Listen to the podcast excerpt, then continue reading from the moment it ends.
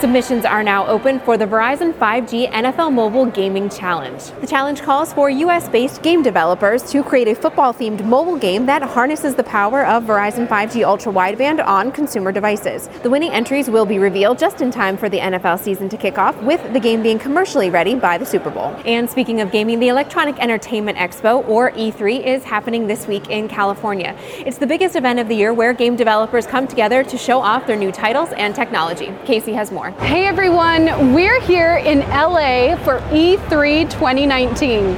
I had the opportunity to catch up with a few of our very own developers to talk to them about the future of gaming with 5G. Working with 5G is surprisingly easy because you don't have to consider any of the limitations that come with working with on a mobile device.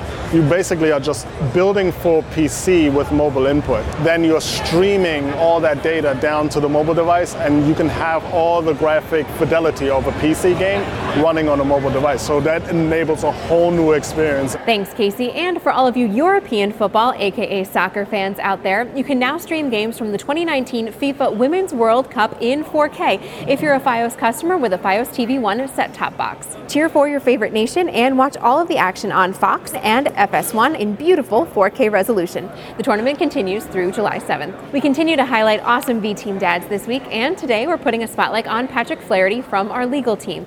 He and his husband struggled to start a family, but after years of perseverance, are now the proud parents to Nora and Ronan. Patrick is grateful for Verizon's parental leave program, as it allows him to modify his schedule to make sure he never misses the important moments with his kids, and having a loving support system never hurts either. You can read the full story on the web. And don't forget to join us today at 3 p.m. Eastern, noon Pacific for our Pride webcast. We'll hear from Craig Silliman and Diego Scotti, as well as the executive director of PFLAG. Make sure that you check it out on VZ or watch the live stream on our Up to Speed Facebook or Twitter pages. Well, that'll do it for us today. Have a great Wednesday, everyone. Until next time, you're up to speed.